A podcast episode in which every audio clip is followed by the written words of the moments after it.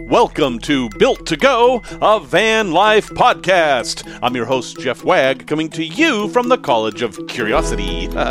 this time it's episode 141, and we're going to talk about scamping. Scamping? I may have made up a word, probably not, but it's the reason there was no episode last week, and I shall explain. We're also going to talk about installing a Chinese diesel heater, which I actually did, folks. It's true. I accomplished something. And a place to visit that involves a lot of violence. okay, we got a whole potpourri of interesting and perhaps gruesome things to talk about this week. But first, I have to offer you apologies for those of you who listen every week. You did not get the joy of listening to my dulcet tones. Uh, yeah, uh, I didn't do a podcast last week. I apologize for that. The reason is the topic of this week's podcast, which I shall now explain. I had an entire podcast planned out for last week. I was going to talk about shopping for adventure clothing and that experience, and I may talk about that in the future. But something happened. Yes, I got a message from a friend saying, uh, you need to come to South Dakota and buy this from me. And he was right. And the thing I needed to buy was a scamp what is a scamp, you might ask? Well, many of you know a scamp already. It is a very small fiberglass RV, a trailer specifically. I don't believe there are any scamps with engines in them. And uh, yeah, this is a classic RV that has a following similar to Airstreams, except these are made out of fiberglass and they were fairly inexpensive, but their biggest selling feature was that they are so lightweight. This 13 foot scamp that I picked up weighs less than a thousand pounds, and that means you can tow it with almost anything. Let's back up a bit here. This is a van life channel, and this year I've spent an awful lot of time talking about a Winnebago and some empty land, and now a trailer. What does this have to do with van life? Well, to me, all these things are related, and I don't have any problem with saying that a scamp is included in the entire van life umbrella. In fact, there are some fairly famous YouTubers who live in scamps full time, even a 13 foot one. If you've never seen one of these, I encourage you to hit pause and then Google Scamp Trailer. These things are based on a Canadian company's design for a trailer called a Bowler. And I, am kind of amused by the fact that every one of my Canadian friends who sees this thing says, Oh, look at that old Bowler. And I'm like, what's a bowler? And so it's kind of just, you know, there are neighbors up north, but to many Americans, there's still this great blank white space on the map. And uh, I'm trying to overcome that. At any rate, I know it is a scamp. There are other brands of trailers that are very similar. There was the Bigfoots, there are Casitas, there are Burros, and there was even a U-Haul trailer very, very similar to this. In the 80s, U-Haul actually had RVs you could rent, and that, that didn't last very long, but now they're highly sought after. That's the weird thing about these. This is a 1993 Scamp 13, and it has held its value. These fiberglass trailers, like Airstreams, will depreciate, of course, but they'll hit this point that they won't depreciate anymore. And if you can keep them up in good shape, they're still worth a good amount of money. Much more than the run of the mill Coachmans or Keystones or anything like that. So, opportunity knocked and I I bought it. I hopped in my van ambulance and drove to South Dakota got all the way to Beloit, Wisconsin, and realized that I'd forgotten my wallet, which is an important thing if you want to buy diesel fuel for the return trip home. Drove all the way back to Chicago, got my wallet, and then went all the way to South Dakota. And indeed, picked up the Scamp. So it's a 1993 Scamp 13. For those interested in van life, trailers present an interesting option. So let's say that you you are interested in van life, but your circumstances are such that you have a Toyota Camry or a Ford Taurus or maybe, you know, a Ford Escape, but something that sure people have turned them into campers, but really isn't ideal for it. Well, something like an old scamp just might be perfect for you because again, they they last really well. The fiberglass doesn't rust and you can redo the inside very easily. So keep your Camry, keep your old Escape, put a hitch on it, and think about getting an old scamp. Now, they're, they're a little bit hard to find and they can be pricey, but if you can find just the right one, like I did, it can be a really good solution. Now, why specifically scamps? Well, I mean, obviously, there's the fiberglass so they don't rust. Well, the way they're built is very, very simple, and that's good. if you have an old vehicle, you want simple. I, I can't imagine anyone is going to want to work on a 30 year old Tesla because it's just going to be all circuits. But a 30 year old trailer, if you are looking for one, you're going to want one that's very simple so you can get at everything, and the Scamp is that in spades. It's just two big pieces of fiberglass attached together in the middle, and then kind of some stuff in there. And all that stuff can be moved around and changed. The way things are attached to the walls is literally a rivet goes through the side of the trailer, so you can see both sides of it. You can see the inside and outside. It's really, really easy to work on. And you might think, well, this thing's 13 feet. And yes, that includes the tongue. The interior space is only 10 feet.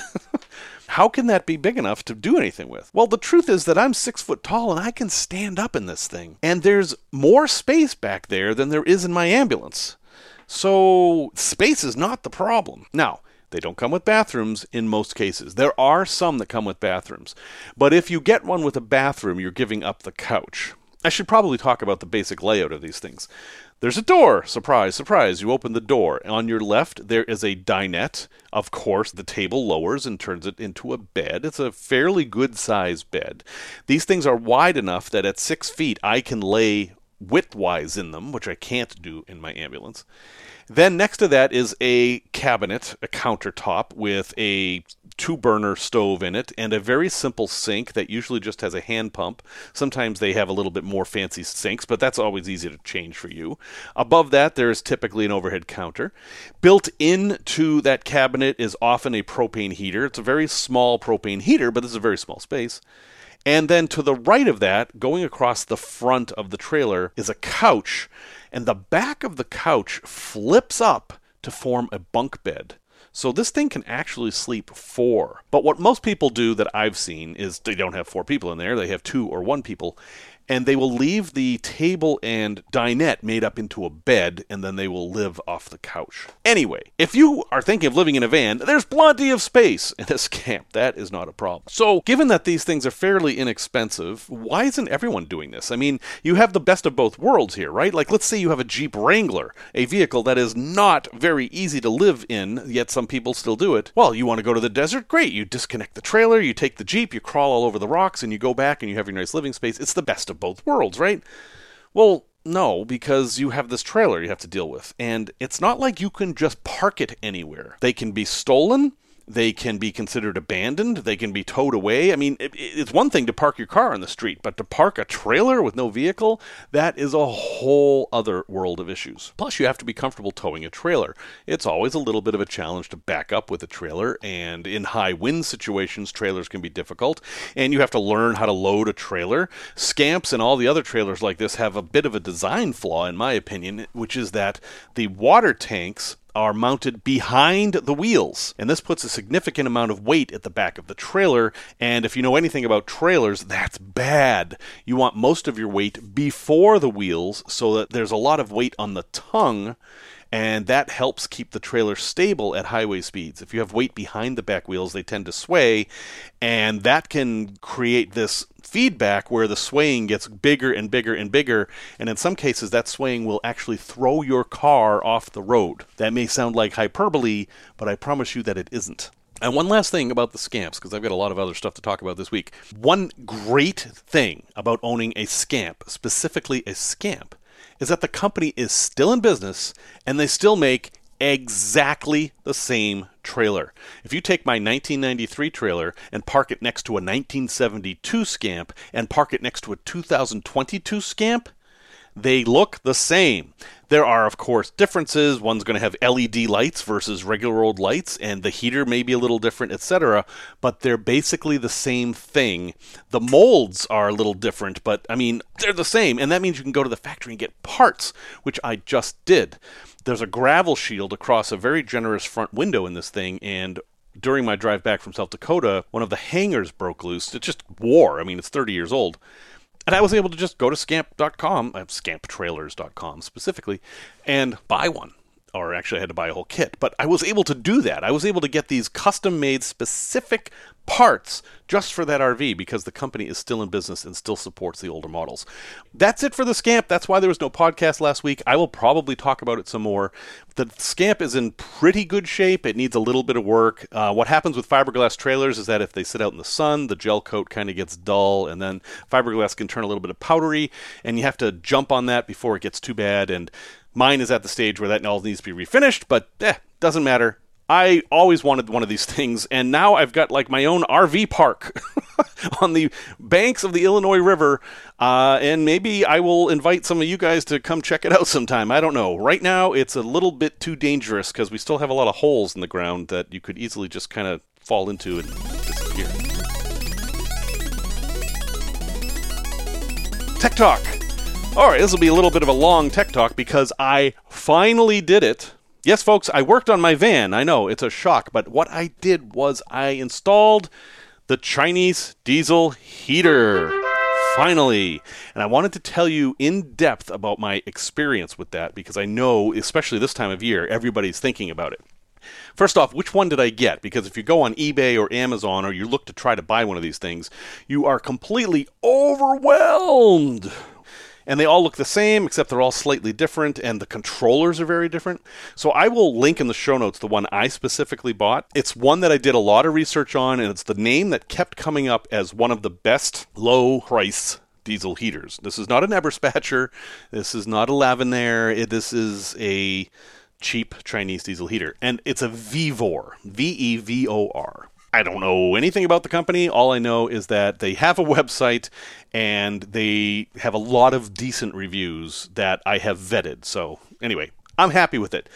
All the little things to check when you buy one of these things, like does it have a good quality fuel line and does it have a good controller and those kind of things, this thing checked off those boxes. So I was happy with it, but ultimately there's probably 800 others that are just as good. All right, now let's talk about installing this thing. In my case, because I have a Mercedes Sprinter with an upfitters package that came from the dealer, I have a tube in my diesel tank designed specifically for attaching things to. So all I had to do was buy a connector. I'll have a link in the show notes for that too. It's a very specific connector for sprinters that I snapped on and then I could attach a hose to it, and I was done with fuel. That's all I had to do. I didn't have to install the tank. I didn't have to like drop my tank and attach anything. So that was a big advantage to me because I think those things are probably the hardest part about the whole installation process. Uh, if you haven't done research on Chinese diesel heaters, they give you a tank, but it's not really finished.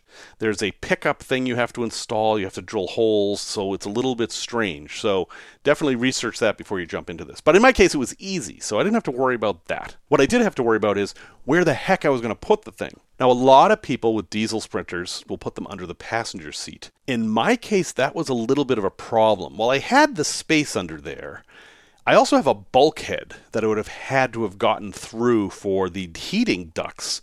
Because of the layout in my van, that would have been very difficult.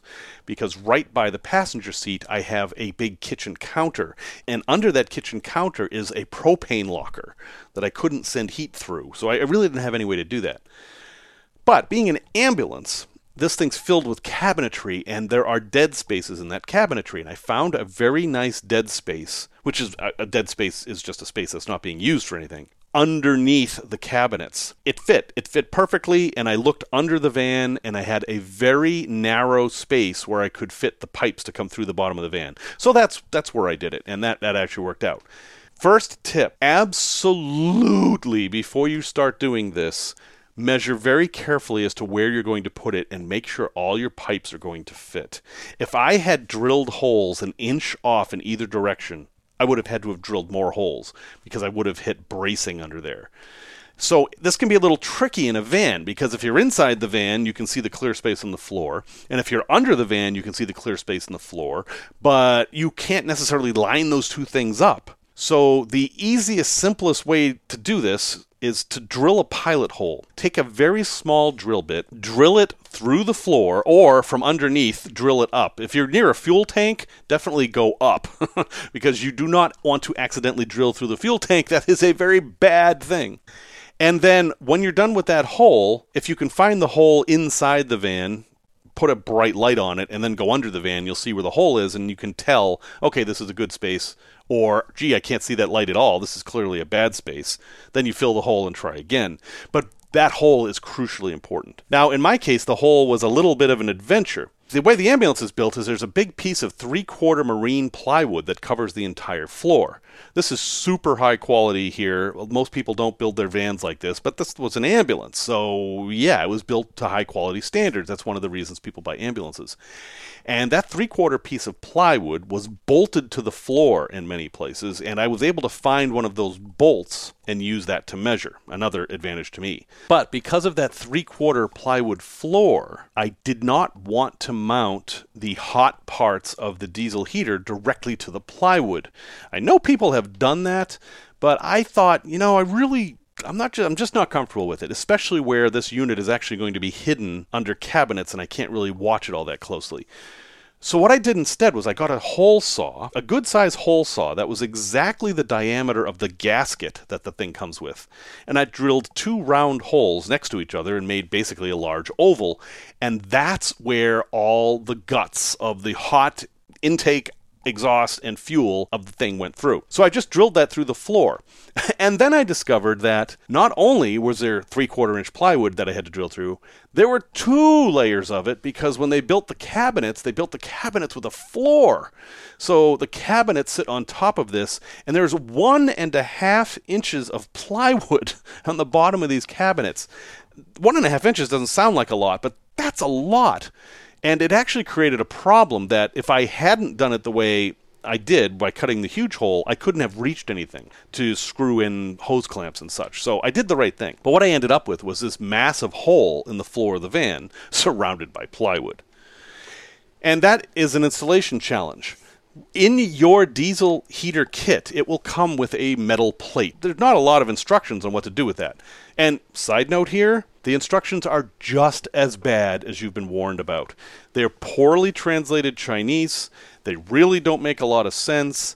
You will not learn how to install your Chinese diesel heater, and you definitely won't learn how to use the controller by the manual. You should, must, please watch a whole lot of YouTube and then don't trust those and watch a whole lot more YouTube. Because I have seen so many. You don't need the plate. You need the plate. You have to use the plate. No, you can't use the plate. You have to buy a turret or it won't work. All right.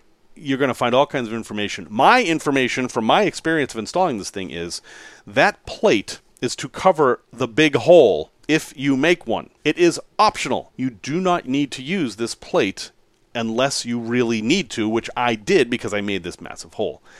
So inside my van, I've got this oval shaped hole in the floor with this metal plate over it that is screwed into the plywood very securely, and then the diesel heater fits into that plate, it's screwed into it, and then all my hoses come out underneath the van. And that works great. Doing it over, I wish I had had some high temperature gasket material, which I did not have. I would have liked to have installed that around it. But because I didn't have that and I didn't feel like going to the auto parts store, basically, I was being lazy. I just made sure it was very carefully sealed in there. And I, I'm not going to have a problem with exhaust gases because of the way I ran the exhaust. That's the hardest part. After that, it's really just hooking things up. And what I did was I pre connected the hoses to the heater and then dropped them through the hole and then I worried about the fuel line. Now, the fuel line you really need to pay some attention to because it's a little bit strange. Your diesel heater will come with a fuel line. You want it to come with the hard white fuel line, not the flexible green one. The flexible green one will work, but because it's flexible, it is susceptible to sucking pressure that can collapse it. It can get damaged easily it's not as good as the white one that is very hard and very tough. And mine came with the white one. Although, as it happened, I didn't use very much of it. But you have to use some of it because the way the fuel lines work is it comes with a rubber hose that goes over the fuel pump nipples and over the heater nipples itself. And then you connect those together with the white hose with a hose clamp over the bigger hose with the white hose stuffed into it You really need to see a picture of this. I've never seen anything like this before, except in these Chinese diesel heaters. And I had eight different fuel connections I had to do with hoses, and not one of them leaked. So it actually worked, and I used the crappy hose clamps, also called Jubilee clips, that came with it. If you want to do a better installation, you can actually buy hose clamps just for fuel lines. They're a little bit different and they apply a more even pressure, but I didn't actually need to do that. Because my fuel tank already had an outlet on it, and I had the connector that went on it, I had a fuel hose gauge that didn't match the fuel hose that came with the Chinese diesel heater, so I needed to adapt that. And I'll have a link in the show notes for this part too. I found this Dorman kind of multi hose connector thing. It was like two bucks, it's not a big deal. And it's not ideal, but it does work, and I use that to go down to the smaller fuel line.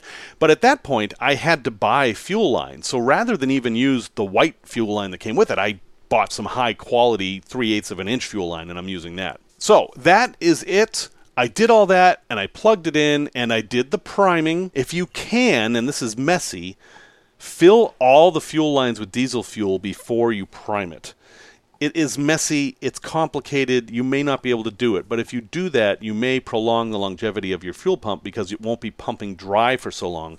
I had to prime my system six times in order to get diesel to come out because it had a long way to draw that fuel. And the whole time it was doing that, it didn't have any lubrication. So, not a great situation. If you can avoid that, do it. But then it worked, and I was thrilled. Uh, and now, that's basically the end of my installation story. It worked.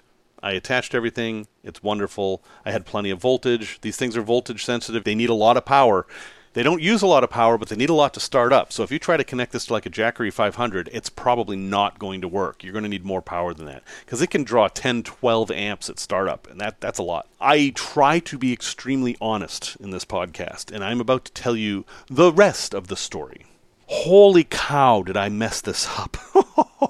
Folks, I am not a very good builder. It's true. I do it and I overcome my lack of skill and just goofery with determination, but man, I, I make mistakes that are just ridiculous. First mistake I made was I installed the thing completely, put all the cabinets back together, and tested it, and I forgot to put the gasket in. This this gasket fits between the diesel heater and basically everything else, and generally you use it to measure the holes. You, it has the holes already cut in it, and you can drill them out and stuff with that, and that's what I did. But I forgot to put it back. So I had to take apart everything again, and literally everything, put the gasket on, and then put it all back. And okay, fine, I did that. I fired it up and it needed to be primed again because I needed to disconnect the fuel line. Some air got in there, and it's like, okay. So I primed the system again. And by the way, priming is something you do on the keypad that's not obvious, and that keypad or the control panel varies by which unit you get, and they have different instructions. You are trying to get it to, to say H on. You're on your own for figuring out how to get it to say that. I don't know what H stands for. I have no idea. Anyway, I'm priming it, and the way I have it installed, my fuel pump is outside the van, and I have it in a pool noodle, so it's very well protected, but I can't hear it at all in the van. My installation is very, very quiet, which is good, at least from the inside of the van. So I had to go outside the van to make sure it was turning on, and I get near that part of the van, and I hear clicking. That's what it sounds like. And then I notice drips coming out of the intake hose. And I stick my finger down there, and I'm like, why are there drips coming out of the intake? I can imagine out of the exhaust, but why the intake? And I smell it, and it's diesel fuel. I'm like, oh, why is there diesel coming out of my intake? And I realized I hooked up the hoses backwards. I had the intake on the exhaust and the exhaust on the intake. I mean, this would be something trivial to fix if the thing's on the bench, but after it's installed with that giant hole I had to cut through all that plywood, it was a bear to change them. And then I did, and it was fine. And then I noticed that the exhaust, now when you install the muffler, you have to put the drain hole down. There's a drain hole in the muffler, and they don't tell you this. That has to be down, which is not necessarily convenient.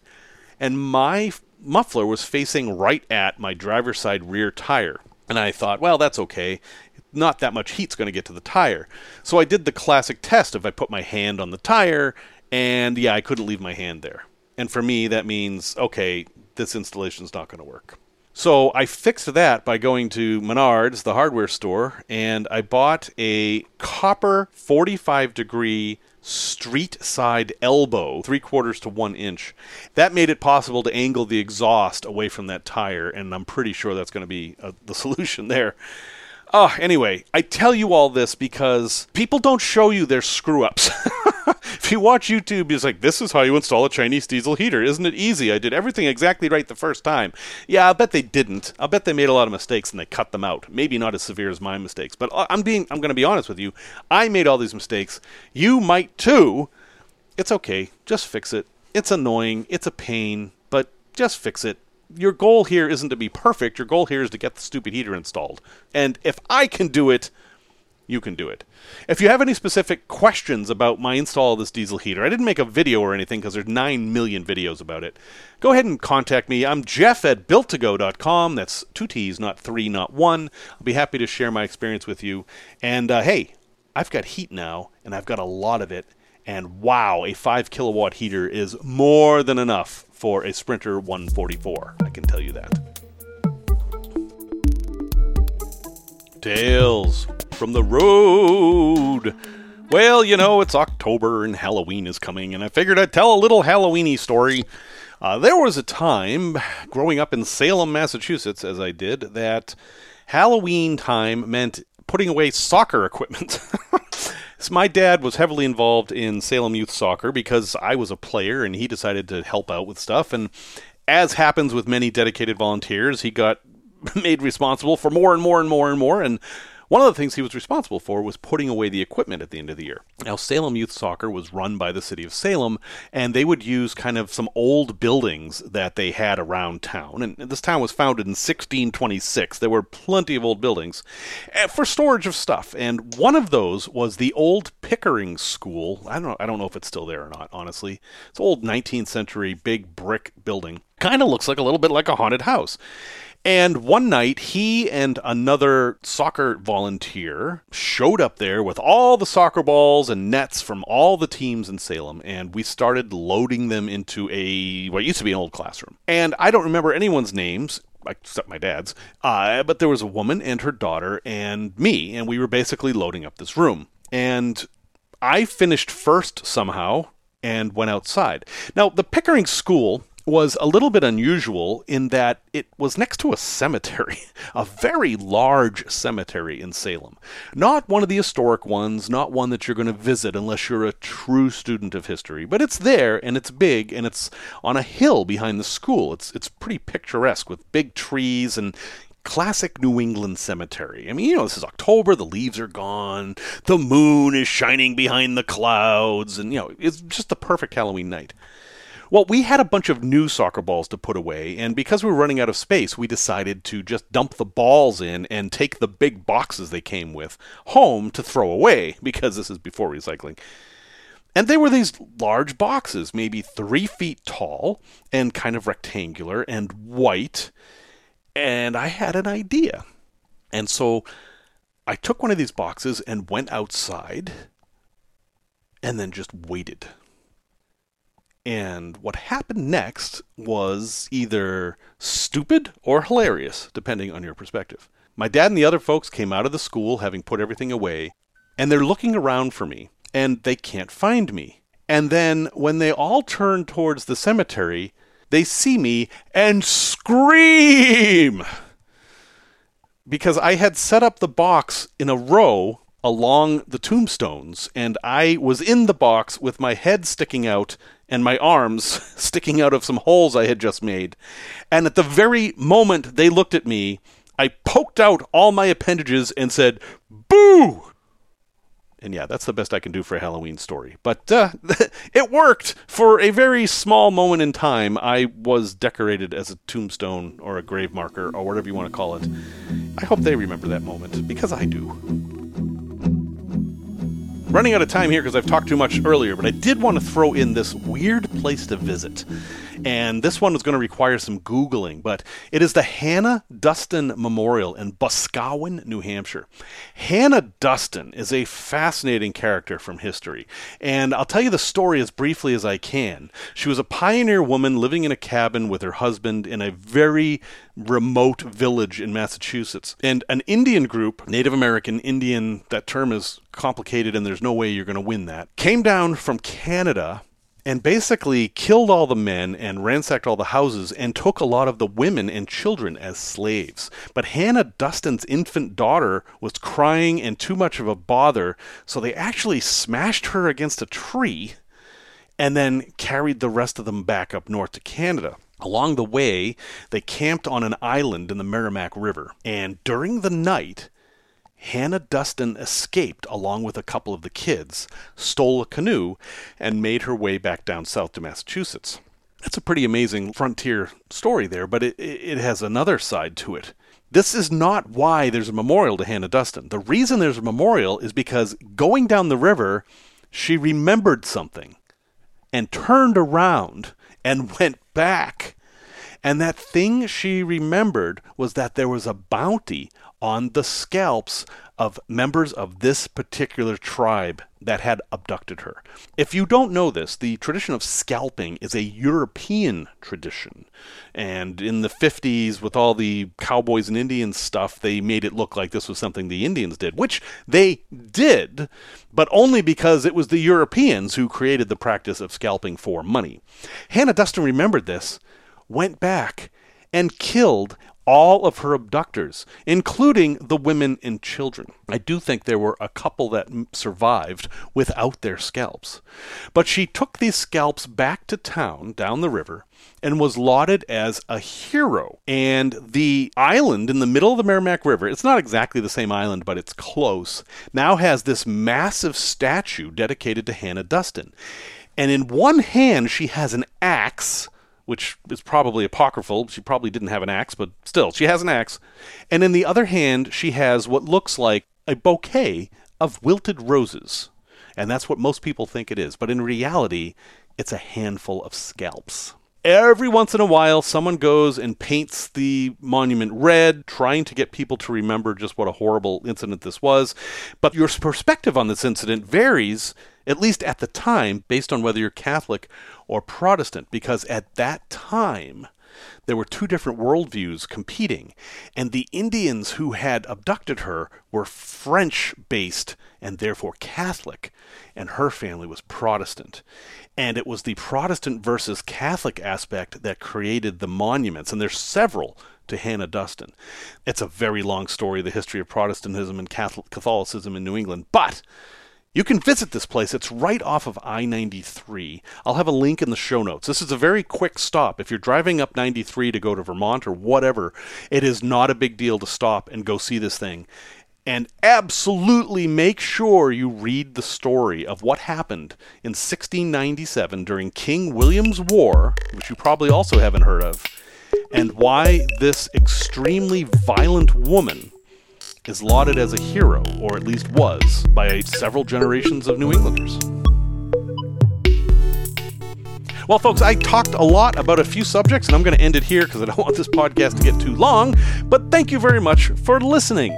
Music, as always, is by Simon Wagg. And until next time, remember the words of Wu Men in the year 864. If your mind isn't clouded by unnecessary things, then this is the best season of your life.